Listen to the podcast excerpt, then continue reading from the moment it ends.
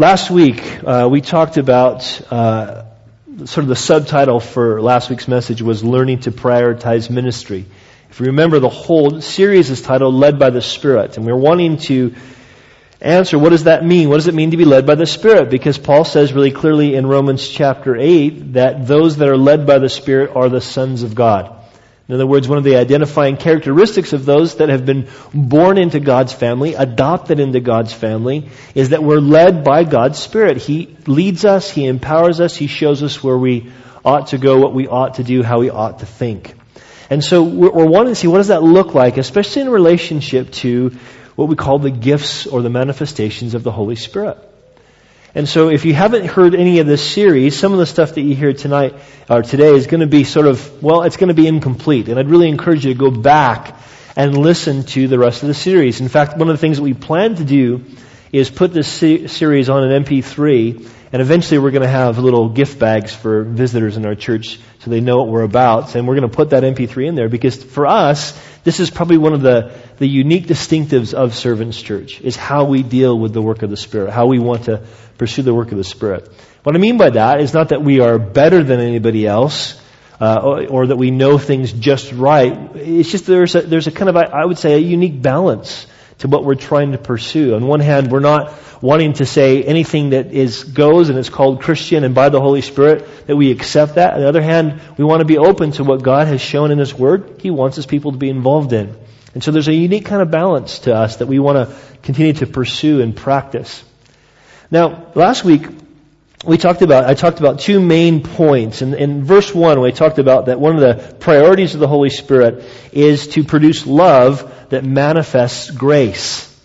And we talked about that reality, and if you guys were in house groups this week, we talked about what 1 Peter says, 1 Peter 4, 10 and 11, and about how God has given every believer a gift, and in using that gift, what, what God intends is to manifest or make obvious, render apparent, the grace of God. That God wants us to pursue love in such a way that His grace is seen. His initiating, His saving, His keeping, His empowering grace. Grace being uh, God's riches at Christ's expense. Grace being the fact that God gives us what we do not deserve. Grace. And so we should love that way. We should pursue a kind of love, a kind of commitment to each other that actually manifests the grace of God. And then we talked about basically from verses 2 all the way to verse 25 that another priority of the Holy Spirit is communication that glorifies Jesus. So whether it's, it's speaking in tongues with an interpretation, or it's, it's prophesying, or any other sort of vocal gift, that gift is meant to glorify Jesus. It should exalt Jesus, not the person who's using the gift. Does that make sense? And so there's a reality that, that that this is, this is part of the priorities of the Holy Spirit. What, what God wants to do, the priorities for ministry. So that if we want to be a ministry, if we want to be a church that's empowered by the Spirit, that the Spirit of God is working in and among, we need to pursue His priorities. So we want to pursue love. We, we want to pursue a love that manifests grace. We want to pursue the kind of communication that's glorifying Jesus, that's exalting Him and who He is and the work that He's done on our behalf. And so here's the third thing, and this is the thing we're going to talk about today. The priority uh, of ministry, according to, to what Paul's saying here, is an order that considers others. An order that considers others. Now, Paul starts off in verse 26 by saying, How is it, brethren? He asks this question. And he says, When you come together, each of you has psalm, teaching, tongue, revelation, interpretation. Now, Right off the bat, there are several ways we could look at this. It could be that the question mark should be after the word interpretation. As in, how is it that when you each come, you each have one of these things? It could be there. Or it also could be that what he's saying, how is it, brethren, you each come this way, and he's saying, is that really like a good idea? The thing that he, he points out most clearly here in verse 27 is, let all things be done for edification. Now, this is one of Paul's favorite words in this section. Edification, edify. And it's really important that we get our head around what this means. What does it mean to edify somebody? Well, let me tell you what it doesn't mean. It doesn't just mean to make somebody feel good. And this is a really important thing. Because sometimes we look at edification and we think, well, what that means is like we say, we might even say, oh, I was edified. You know, it was really edifying. And what we might mean by that is, I just feel really good after we had that meeting or after I did this thing or had this conversation. Now, that could mean you feel good because there was real biblical edification going on, or it could be you just feel good. That's not bad to feel good. It's good to feel good. Nothing wrong with feeling good, but edification is something specific that we're to pursue in a biblical, from a biblical standpoint. I mentioned this in one of the earlier studies, but it's really important that we get our heads around this, especially in this section. To edify means to build up. You've heard the word edifice. It's another word for building, right? To edify means to build up, but specifically to build according to a plan. It has the idea that the architect has laid out a plan and we want to build accordingly. Now here's the great news for us as, as believers in Jesus. If you put your faith in Jesus, if you understand that it's His death that, that pays for your sin and His resurrection that, that guarantees your standing and righteousness with God, if you believe that, okay, then that means that you've been born again and God's Spirit is in you, by all that we can tell. And what that means is this, listen, it means God has made a promise to you. He said, here's your destiny that He is going to conform you to the image of Christ. Isn't that awesome to know that God does have that kind of a plan for your life, a destiny for your life? He is going to make you like Jesus. Can you think of anybody better to be made like? And to edify, listen, means to be built up according to that plan. In other words, what's happening is God wants to, by His Spirit, through His people, help us to help one another be more like Jesus, to build us up according to that plan. So what Paul's saying here is he's saying, listen, when you come together, when you gather for a meeting, whether it's a house group or Sunday church or whatever the case might be, let all things be done through edification or for edification. Let it be done with that plan to see how can I help them and help myself become more like Jesus. That's the goal. It seems pretty duh, doesn't it? But how often do we come to church and we just think, I just want to feel better, I'm depressed? Which is okay. We, we hope if you're feeling depressed, you came here because you want help. Praise God. We hope you know that this is a place where you can get help. Or maybe you just think, I came here because my mom's going to be on my case if I don't show up to church on Sunday morning. And all the university students said, Amen. No, I'm teasing. There's a, but there's a reality, isn't there? We can come for all kinds of other motives than I want to come together with God's people, that God's people might be built up. Do you, do you hear this is also an other-centered thing? That you're coming saying, okay, I want to come together to see what I can, what I can put in, what I can give, what I can do to build other people up. And this is the thing. God's calling us to listen an order that promotes this kind of edification. And it means we come ready, we come together ready to give as well as receive. Now there are some people, and I, will put myself on this list, that have sometimes a hard time receiving. Maybe it's 22 years of ministry or something. I'm so used to going to church and, and sort of like thinking, I gotta give, gotta give. I have a hard time receiving. That's a, that's not a good thing. But often, if we're honest, most of the time we come to church to get, not to give. And really what God says, look, to come together, the first step of good order is to say, okay, Lord, I'm here. To, I want to, I want to know how you want to, want me to bless somebody. And to be open to what the Holy Spirit might lead you to do, whatever that is. I, I, really believe, guys, that uh, this is the thing that keeps us from seeing the Holy Spirit move. This is what grieves the Spirit. What grieves the Spirit is how us as believers are so self-consumed. And I blame the church. I blame us as the church collectively. I blame, I blame pastors to a degree because for too many years, too many pastors have preached a man-centered gospel. It's all about you. Jesus died because of you. You're so great. He, God wants you. It's all about you.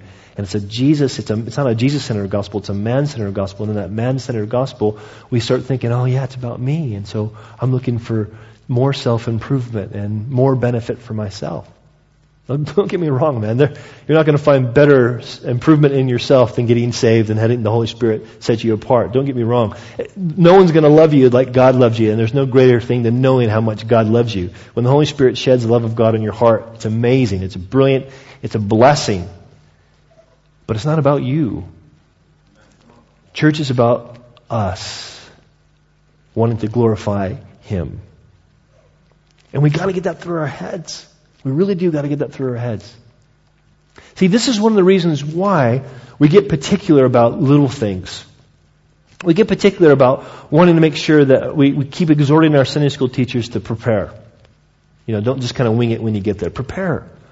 We, we, we want people that if ushers, ushers can't be there to say, hey, I can't be there and I found a, a replacement so that those needs get met. This is why the music team practices.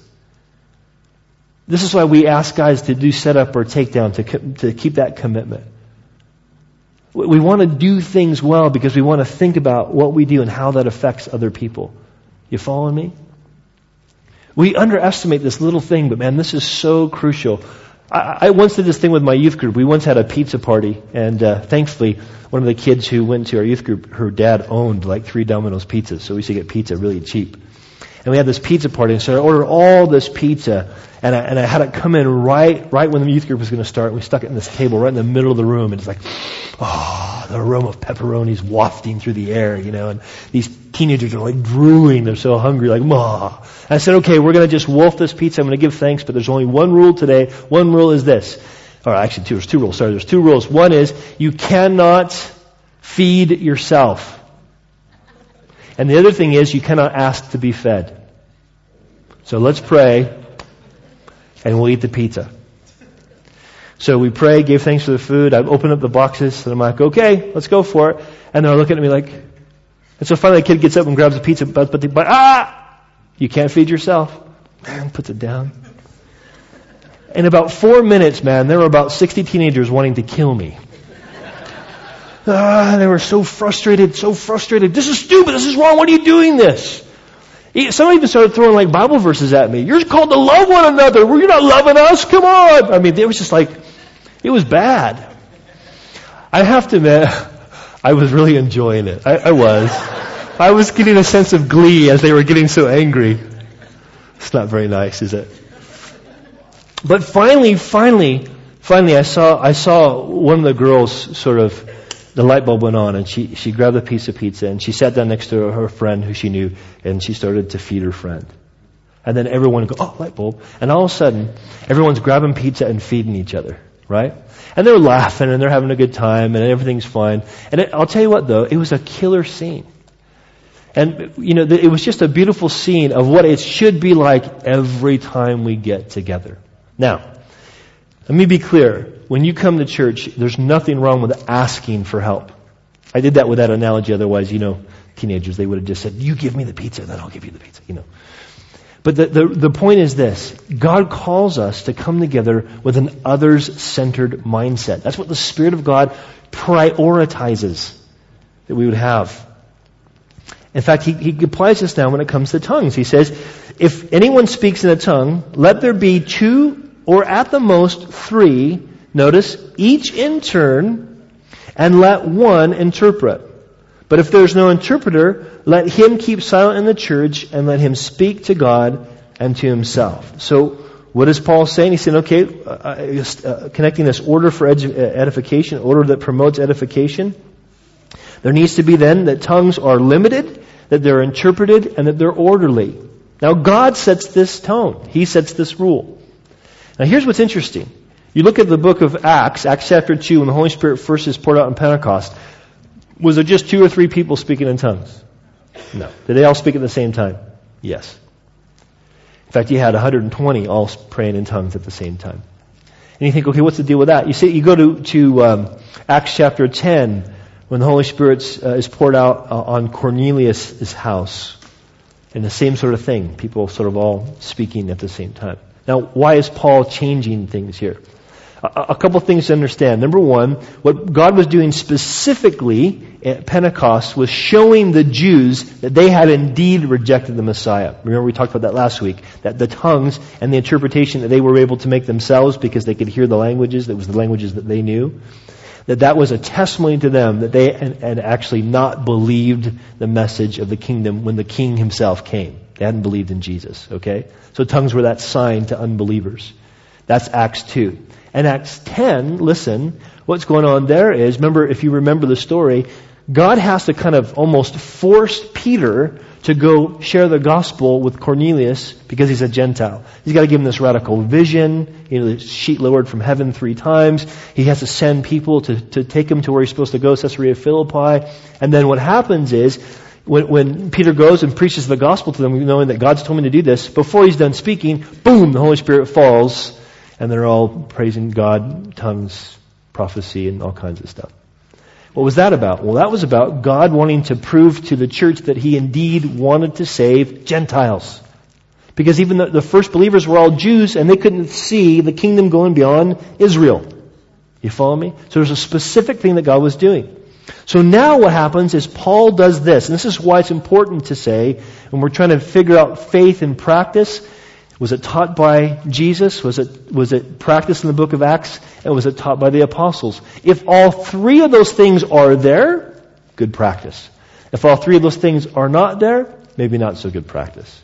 So what happens is often is Paul or Peter or John will, will sort of unpack how these things look because they're dealing with an error in a local church. That's why Corinthians was written. And so what happens is when Paul writes these things, or when Peter writes things, or when John writes things, they are taking and saying, here's what's normative. Here's what it should more look like. Does that make sense? And so what's happening here is Paul's being really clear. What's the norm in churches? He's saying, here's what I, am commanding you to do. Two or three speaking in tongues, each in turn and with an interpreter. So how would that look for us at Servants Church? How has it looked for us? I'll be honest, we've only had uh, someone speak in tongues. Have, there's many people here who have the gift of tongues, but we've only had people speak in tongues on a Sunday service, I think twice, to be honest. And then sometimes at men's meetings or something like that, we've had it happen as well. One of the reasons is because most people who pray in tongues or have that experience aren't used to, okay, how we do things. But I think how we do things is quite biblical. Because here's what we would do is if someone, say we're having a prayer meeting or open time of prayer and someone prays out in tongues, what we would do is we'd say, all right, praise God. Let's wait for the interpretation.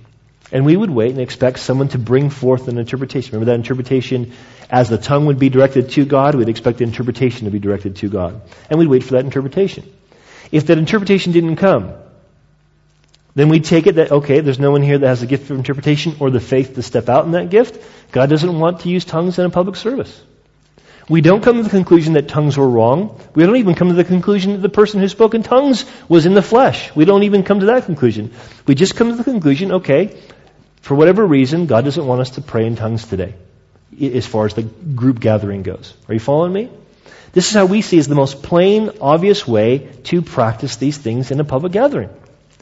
Now, we have had a time, in fact, this was a, a brilliant time, we're at a men's meeting. I might have shared this before. Forgive me if I'm repeating myself. But at a men's meeting, a brother had a gift of tongues. We were having a really good time of prayer. He prayed out in tongues, and the brother who was sitting next to me, who was a very good friend, and as a very good friend, we'd pray together many times, and he had a certain way of praying. You know, each of us kind of pray a certain way. You know what I'm saying by that? We have a kind of a certain tone or diction. It's just kind of, we got used to how to pray. When he went to give the interpretation, it was not only God word, but it was not like him at all. It was a totally different flow, a totally different diction, totally different words of praise than he would normally use in praying. It was beautiful. It was an interpretation. And we were all blessed by what he was praying. And we, we counted that as a work that God did. And we're thankful for it. Now, Paul is doing this, remember, because it's all about what's edifying. And one of the things about tongues is, we, we mentioned this last week, but it's really important that we get this through our heads. Tongues is not it cannot be edifying to somebody who doesn't understand it. They might be encouraged that their friend has the gift of tongues, or they might be comforted by, okay, cool people speak in tongues in this church because they're from that background, but they're actually, it doesn't actually help them be conformed to the image of Christ. Do you understand that? That is what the Bible teaches. Does that mean it's evil if you hear a tongue and it's not interpreted? Absolutely not. It just means it's not leading to edification, and Paul's saying that the priority needs to be that which leads to edification. Now, let's apply this quickly to just prayer in general, because this is one of the questions that was asked to me in private. What about then us all praying at the same time? Many of you have probably been in churches where uh, maybe the first part of the prayer meeting is everybody's praying out loud at the same time. Okay, what about that?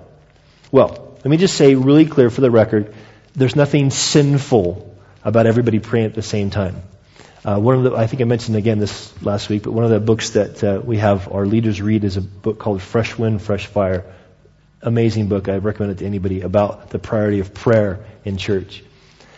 And uh, that church, uh, the pastor Jim Cymbala, they have a prayer meeting. In fact, they measure the success of their church by their prayer meeting. They don't. When people say how many people go to your church, they don't say who attends Sunday morning. They say who attends Tuesday night prayer meeting, which is about two thousand people. And when they first start their prayer meeting, they have all the males come forward. As Paul said, I want the men in church to pray first. And all the men pray at the same time for about five minutes. That's what they do. And then they break up into other groups and they pray in different ways. Now, I'm telling you that story not because that's going to become the norm for us, but because that's a man I greatly respect. I think his stuff on prayer is solid, biblical, and those, those guys practice what they preach. However, even though there's nothing wrong with doing that, the reason we don't do that, or at least not as a normative practice, is because of what Paul does say here. That we want to pursue that which is for edification. And to be, for something to be edifying, you have to understand what's being said. That's the whole point. Now, it's hard to understand when everyone's talking at the same time. Doesn't mean it's, doesn't mean it's bad, doesn't mean it can't happen. We even do it occasionally. It just means that's not the norm for us. Alright? One of the things we, we would rather do, in fact, this is one of the things we're going to be doing on Friday night at uh, this week's big group, is we're going to break up into smaller groups, maybe two, three, four, and we're going to have what's called a concert of prayer, where we're going to uh, have either someone come forward or, or something on the screen that says, okay, here's something we really want to focus on in prayer. And let's pray for that. And everyone in the group prays together. That can even be difficult for people because they, they can hear everybody praying. And it's hard to concentrate. But at least you're with a, a small group and you're listening to one another and saying amen at their giving of thanks. Do you, do you follow me? So practically, we even think about those kinds of things for those reasons. Now, he also, though, deals with prophecy. He says in verse 29, let two or three prophets speak and let the others judge. But if anyone, uh, if anything is re- revealed to another who sits by, let the first keep silent. For all, uh, for you can all prophesy one by one, that all may learn and all may be encouraged. And the spirit of the prophets are subject to the prophets, for God is not the author of confusion, but of peace, as he is in all the churches of the saints. Now, the word for confusion there is actually a word that means disorder. Let me kind of unpack a couple of these things, okay? When it comes to tongues, tongues should be limited, interpreted, and orderly. When it comes to prophecy, listen, it needs to demonstrate several things. It also needs to be orderly. Paul says it should probably be limited to two or three. So the meeting doesn't go on too long. Can you imagine two or three guys preaching as long as I do? That would be bad. But he also says, listen, it should uh, demonstrate, number one, accountability. When he says, let two or three speak and let the others judge, that means accountability. This is, means, guys, listen, that when someone stands up and prophesies and says, I think I have a word for the church, or someone comes to you and says, I think I have a word from God for you, that they should not say, it's God's word, just accept it. They should say, this is, I think, a God's word for you, and then it needs to be tested. How is it tested? You take what they say and you ask first and foremost, is this biblical? Is this biblical? If someone comes to you and says, you know, I know you've had some marriage problems and I just feel like the Lord's wanting me to tell you it's okay to divorce your wife. Not only are they, wrong, but they're, they're going to have words from me. Because that's completely unbiblical. Do you see what I'm saying? Now, if someone comes to you and says, you know, this might sound strange, but I feel like God's saying to, to, to me that maybe you need to, um, uh, take your wife uh, on a date ASAP. I know that might sound stupid, but I just feel like God wants me to encourage you in that. You might hear that and go, oh wow, I was just praying this morning. Lord, is this really, am I being off base on this or, or what? Am I being the husband I need to be or what? And you might go, okay, that was a word for me, then I need to do this. You guys following me? So the first test of scripture, the second test is, has God already spoken to you about this thing? Okay? So the testing has to be there. So there should be an expectation to be tested. What I found is one of the reasons that, or I found some people who get really annoyed with me when I teach this stuff is they say, you're not supposed to test the Lord. We're, yeah, you're right, but we're supposed to test you. you should be testing me. This is why we say, do you need a Bible? Because you should have a Bible going, is this stuff accurate? Is he twisting the scripture here? You should test anybody. Does, you see what I'm saying? Nobody's above error. So it's not that we, we want to despise the people that prophesy, just the opposite. We're commanded, don't quench the spirit, don't despise prophecies. It's just that as we prophesy, as God moves us to speak a specific word to a specific person or people group at a specific time, we should be expect there's going to be testing. We should want that accountability. Amen? Also, what does he say? He says, this also should, there should be an issue of humility. He says, if anyone, uh, everything is revealed to another who sits by, let the first keep silent. In other words, there should be a place in our gathering some way where the whole meeting isn't, isn't just kind of dictated by one person. There should be a, an openness, all right? So that, especially like this is a good, good idea when it comes to house group when we come together. When we're in house groups together, we, we want there to be, we want to, we want to let the Lord speak through people. This is why I don't feel I'm very good at house groups, because in case you haven't noticed, I'm very verbose. I talk a lot. And it's not always good. So we really need to say, okay, Lord, we want to be open and, and be humble enough to say, God can speak through somebody else. There should be a humility when it comes to prophecy. Also, listen to this. He says, uh, these, the spirit of the prophets are subject to the prophets. In other words, there should be an element of self-control. Now, all these things apply not just to the, the, ministry of prophecy, but really in a real sense to all gifts, in that there should be a humility, there should be an accountability, and there should be a self-control as we exercise them. Now, this is one of the reasons why this kind of premise that Paul's saying that needs to be order in meetings, is that we do not practice slaying in the Spirit. How many of you guys do not know what slain in the Spirit? Do not know what slain in the Spirit is? Some of you guys don't know. Just a few of you, okay. Uh, practice of the spirit is the kind of stuff you might see on God channel where someone goes to pray with somebody and sort of touches their forehead and they fall down and they might fall on the, the ground and convulse or they might just lay or whatever the case might be. I am not saying that that has never been of God. I'm not saying, there's no way I could say something like that. I'm not going to go around and meet every person and interview them and make sure that's of God. I'm not saying that. But what we don't see of that is a precedence in Scripture. We don't. So do I judge other churches and go, oh, they're wrong, they're off, stay away from them, they're the devil? No, I don't do that. But we also don't pursue that because we don't see that's in Scripture. That might be shocking or controversial to you, but that's kind of where we come from. So we don't, we don't do that. Um, I, and I'm not going to question your experience. If you come to me and say to me, hey, that happened, I know it was of God, I'm going, oh, that's cool, it's between you and the Lord. I'm not going to say, that can't be of God. I'm going to say, we're not going to pursue that because we don't see it in Scripture. And the reason is too, we also see that these kind of guidelines, if they're, if, if the gifts are supposed to be done in a way that's order, orderly, so that there's an accountability and there's a, uh, there's a humility and there's a self-control, well then we should expect that's how the Holy Spirit's to work.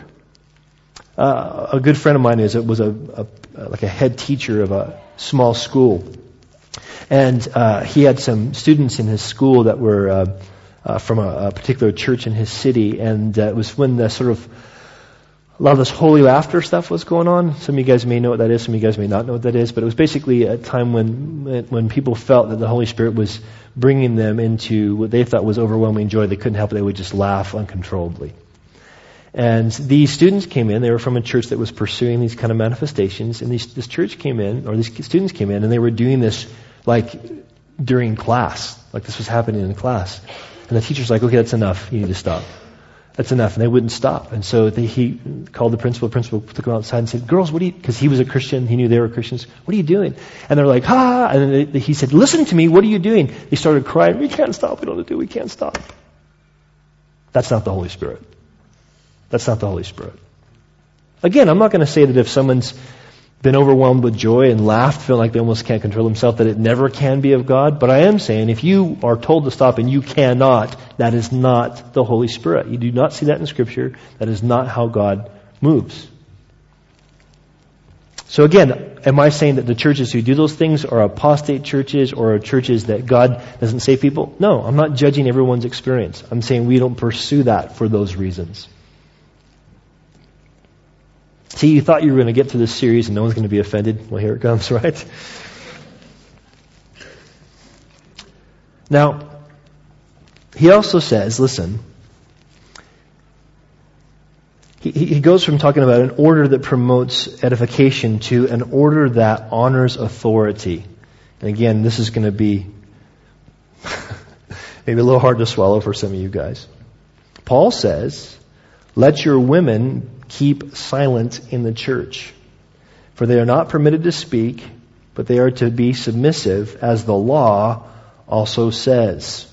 If they want to learn something, let them ask their husbands at home, for it's shameful for women uh, to speak in church. Now, there are some churches, not very many anymore, but there are some churches that would say this means a woman shouldn't pray out loud. I, I know of a, uh, one of my pastor friends. He had a guy come to his church from one of these kinds of churches, and they had a prayer meeting, and a woman was praying to God. And then after she prayed, uh, uh, this man repeated everything she said word for word. And he said, "What's the deal with that?" He says, "Well, you know, she shouldn't talk, so I'm making sure God hears her prayers."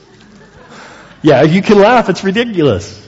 Now let's be really clear about the context. 1 Corinthians 11, you can look it up later. Paul makes it clear that women prophesy in public. So he's not saying that women should never make any noises during a service. Women prophesy. Women have a gift of teaching. Women speak in tongues. What he's talking about here is order. Now let me say two things. One, in this church, this is a whole other Bible study, but still connects in, in 1 Timothy 5, I'm sorry, is it 1 Timothy 3? In Timothy, Timothy talks about, uh, or Paul talks about a similar thing to Timothy saying that uh, let not a woman teach or have authority over a man. Now here's what we, we believe how that applies. He says it pretty clearly. He uses Bible to back it up, okay? We believe what that applies is, is that a woman is never to have authority over a man in church. Which is one of the reasons why when the guys, the, the, the teenagers start getting, or the youth group starts getting to where they're not little kids anymore, but they're becoming into men, we want to have men start teaching those guys. We feel like that's the, that's where we make that transition. It means that we wouldn't have a woman take the pulpit on a Sunday morning. We wouldn't do that because we feel like that's an order that goes outside of the scripture. It doesn't mean that as men we don't learn from women. Don't be a chauvinist pig. God speaks through women. God prophesies through women. So don't have a mindset as a guy that says, woman, silent. Because that's not biblical. We do believe though there's order. And so as long as I'm one of the pastors, we won't have women who are pastors.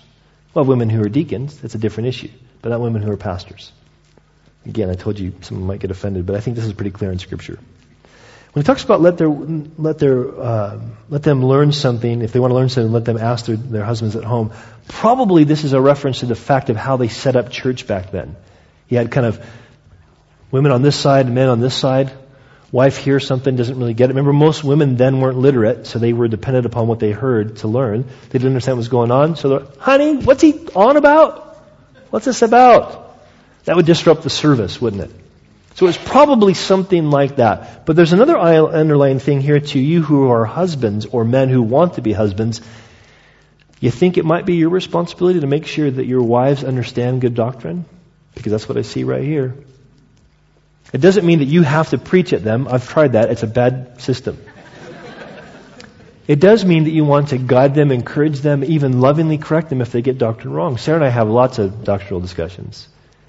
Usually with me uh, having to say, babe, wait, babe, wait, babe, wait. Because her saying, why does that matter? Why does this matter? I'm so glad she talks to me about it. There's, though, there's an order, and this is what it is, an order that orders, uh, an order that honors authority, which means the authority of the home. Ladies, let me say, if I tell you to do something, your husband tells you to do something different, listen to your husband. Now, if God tells you to do something, according to Scripture, that's clear that you have to do in Scripture, and your husband's telling you to do something, we'll ask for prayer and we'll try to give you some wisdom about how you deal with that. But if, you know, you need to obey your own husbands. You need to let them lead your home. I don't lead your home. I'm not your husband. If you want information, talk to your, talk to them. You say, what if my husband's not a believer? I'd still say if it's not uh, something that's clearly like scriptural, in other words, it's not something like you're going, you know, to your non-Christian husband, can you explain sanctification to me? Obviously that's not going to work. But you know what? Ask for their wisdom, honor their authority, and see what God does with that.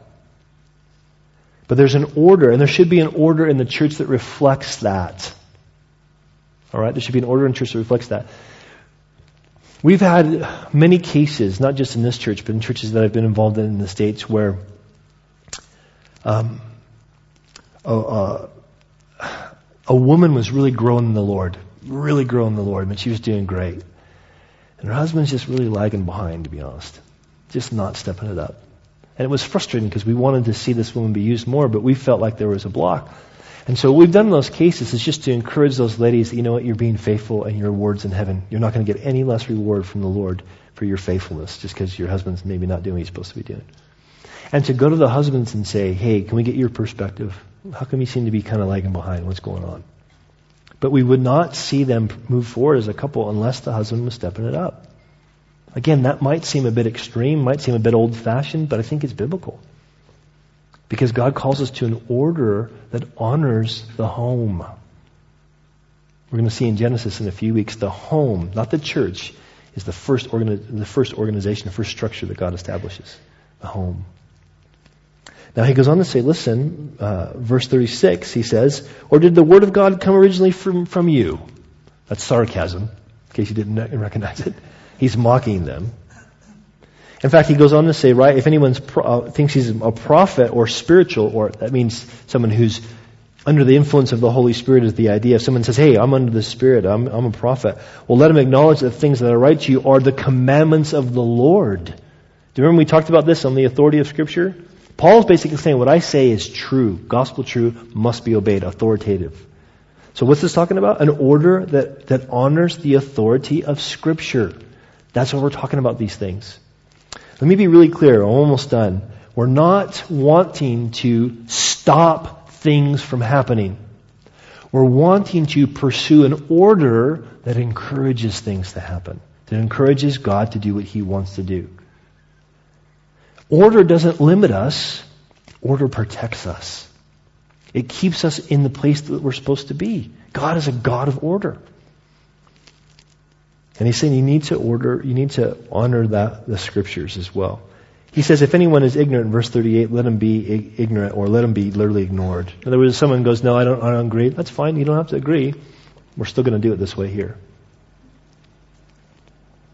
Now, he ends in this. He says, listen, therefore, brethren, desire earnestly to prophesy. Do you see this? He's not saying, therefore, shut up and let the preacher do his work. He's not saying that. He's saying, therefore, because there is this order that honors the family, that honors the scripture, that promotes edification, desire to prophesy.